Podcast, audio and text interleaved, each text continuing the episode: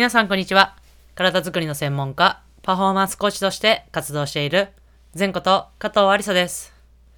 こちらの内容は、体に関する知識から、専門家である仕事のこと、考え方などを発信しております。本日は、チャンスは空から降ってきて簡単に手に入るものではない。自らチャンスを取りに行きなさい。全員で。というテーマでお話をしていきたいと思います。本題に入る前に一つお知らせをさせてください。現在私が主催しているバスケットボールとトレーニングを掛け合わせたオンラインコース、バスケットボールオンライントレーニング、略して BOT というものがあります。この新規募集を来年1月に行うのですが、この新規募集を誰よりも早く、そして特典付きでお知らせをもらえるウェイティングリストの登録を現在受け付けております。詳細は概要欄のリンクにありますので、そちらをチェックしてください。そしてもう一つ、この BOT の中にもある体を安全に効率的に動かす動きのスキルを特化して学べるムーブメントトレーニング全道場のウェイティングリストの登録も合わせて受け付けておりますので、こちらも概要欄のリンクからチェックしてください。はい、ということでですね、昨日も配信ができませんでした。すみません。はい。えー、もう謝ってもね、あの仕方がないことだと思いますので、その分皆様にまた1回分というかですね、有益な情報というか、あの、ものをお届けできるようにしたいと思います。はい。ということで、ちょっと小話になりますが、現、本日ですね、まあ、ちょっと数日前からですね、ウィンターカップという高校生の冬のバスケットボールの全国大会が行われていました。で、女子は昨日、えー決勝戦が行われて、男子は本日決勝戦が行われてですね、女子は、えー何年連続ですかね、結構連続で、桜花学園高校というもう名門の高校がですね、それでも決勝戦にふさわしいというかですね、に京都精華高校がですね、接戦に持ち込んで、まあ、桜花学園が勝ったんですが、男子がですね、えーあまあ、女子もすごい面白かったんですが、男子は本日行われてちょっと見たんですが、えっとですね、決勝戦が福岡の大堀高校というところと、新潟県の帝京長岡高校というところでした。で、これはですね、あの、帝京長岡さんは、もう私の地元ですし、大堀高校はですね、私がもう現役時代、まあ、高校生、中学生の時から月刊バスケットボールというね、雑誌から見ていて、で、現在そこで監督されている片峰監督っていうのは、その月刊バスケットボールでも現役でまだやれてた時代だったので、すごくなんかこう、応援したいチームだったんですよね。で、片峰監督の、まあ、最いろんなメディアでの、こう、指導の考え方というのもすごく私も共感できるところもあったので、まあ、ちょっと隠れファンじゃないですけど、ちょっと応援していたんですが、もう決勝戦すごく面白かってですね、なんとこう、4クォーター、4ピリまでですね、タイムアウト、要は、こう、監督がこう止める、こう、ちょっとタイムアウトっていう形で、まあ、タイムしてね、止める時間帯が全くなく、すごいずっと接戦、接戦、接戦で、こう、やってたんですが、最後の最後で、大堀高校からですね、こう、決めて、で、勝ったという、もう劇的で、もう本当にどちらの両チームも素晴らしい試合でした。大堀高校はですね、二十何年ぶりですかでね、優勝されたということで、で、帝京長岡さんはですね、地元新潟県としてまあ初の決勝進出ということで、どちらも本当に素晴らしい試合でした。本当にお疲れ様でした。おめでとうございました。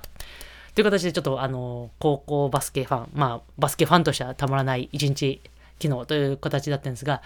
本題に入りたいと思います。ちょっと小話が長すぎました。はい。でですね、今回のテーマはちょっと長いんですが、このチャンスは空から降ってきて簡単に手に入るものではない。自ら取りに行きなさい。全員で。で、このテーマの内容は、あの、現在所属し、私も所属しているゼンソアリスの選手である森ムチャ選手がですね、ツイッターであの発信されていたんですが、このチームのヘッドコーチであるマリーナ、えヘッドコーチがミーティングで言っていた言葉です。で、この言葉はですね、まあ、チームを今回、まあ、週末にあった三菱電機コアラズさんとの戦いでの、ま勝つために、こう、選手に向けて、言った言葉ではあるんですが、まあ、本当にその通りだなと思っていて、もちろんこのチームスポーツとか、スポーツに限らず、お仕事とか、まあそういうところでも当てはまることではないかなと思っています。で、ここでちょっと例え話ですが、まあ我々のような体の専門家業界、特に学生トレーナーや、まあ、若手トレーナー、まあ、ストレングスコーチでもいいんですが、の時に感じていたのは、私自身もそうです。どうやったらスポーツチームに入れるか。まあ、いわゆるプロのスポーツ現場にどうやったら入れるのか。まあ、そしてそれを目指しているっていう人が、まあ、学生トレーナー、若手のトレーナーには多くいます。もちろん全員ではないですが、まあ、多いです。で、その時ですね、昔の、まあ、私の時に考えてて、未だに覚えているのが、学生トレーナーの集いというのが、あの学生時代にありまして、まあ、全国の大学、専門学校からですね、学生、学生トレーナーが集まって、まあ、交流を深めたりとか、まあ、講師の方の話を聞いたりとかする会が年に1回あります。で、私はですね、大学1年生の時にそれ、その学生トレーナーの集いに初めて参加したんですが、ある特別講義なようなもので、まあ、そこにはですね、全国の学生が一度に集まって、話を、その講師の方の話を聞くという場面だったんですが、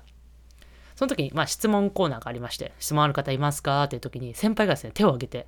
講師の方に質問をされていました。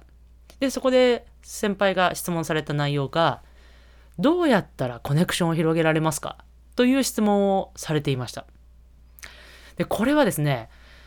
なんかもう、まあ、まだまだ大学1年生で何も業界のことも何にもわからない未熟者でしたが、なんかそういうなんかコネクションとかなんか話というのはなんかセンシティブな要はなんかちょっとあんまり触れちゃいけないような話なのかなってちょっと勝手に今では思うとそんなことないんですがあの勝手に思い込んでいってですねなんかまあ周りにももちろんまだまだそういう話をする人がいませんでした。その中で、この全国の学生トレーナーが集まる会で、まあ、質問された先輩はすごいなという思ったんですけど、まあ、その話はちょっと一回今置いといて、で、その、そのどうやったらコネクションを広げられるか、どうやったら、まあ、いわゆるチャンスをつかめるかってことですね。で、に対して質問された講師の方はですね、こう答えてたんですよね。チャンスはあるから。そのチャンスを必ずものにできるように準備をすることが大切と言っていたんですよね。でこれが未だに覚えていて、まあ、ちょっと言う言い方とかニュアン言い方とはちょっと変わっていたと思いますが、ニュアンスは同じだと思います。で、もちろん本日のテーマであるものとちょっとニュアンスはちょっと違うとは思うんですが、共通してる部分があると思うんですよね。特に我々のような体の専門家っていうのは、人の紹介、誰々さんの紹介でこの現場に行くということが多いです。誰々さんの紹介でこの現場をいただいて行くみたいな感じですね。でも私もそうやってたくさんの方々とお会いして、そして周りの方々に本当に恵まれて、今の自分というものがあります。で私がこのいわゆるチャンスというものをものにする準備ができていたかっていうのは、まあ、正直私にはわからないです。ただ、チャンスをものにするための行動をしてきたっていう自負は正直あります。まあ、これがもしかしたら準備ということなのかもしれませんが、まあ、どのようなこう仕事が来ても受け入れられるようにっていう形で準備をしてきたっていう思いもあります。まあ、なのでですね、この冒頭のようなチャンスを取りに行く、要は、ものにするというのは、まあ、チャレンジ精神、まあ、挑戦する心ということをですね、まあ、私自身も忘れずに活動していきたいなと思って、えー、今回の内容をシェアさせていただいた次第でございます。ちょっとですね、忘れていた部分もあったんかなと思いますので、まあ、次回を込めての本日は配信となりました。いかがだったでしょうか？少しでも皆様のお役に立てたら嬉しいです。ぜひ、えー、コメント、えー、高評価、チャンネル登録していただけるととっても嬉しいです。励みになります。はい。それでは最後、全トークスイッチして終わりにしましょう。目の前で手を組んで、手が離せない方はイメージだけしてください。その手をぐーっと天井に伸ばして伸ばして、パッと近づく。はい。それではまた次のエピソードでお会いしましょう。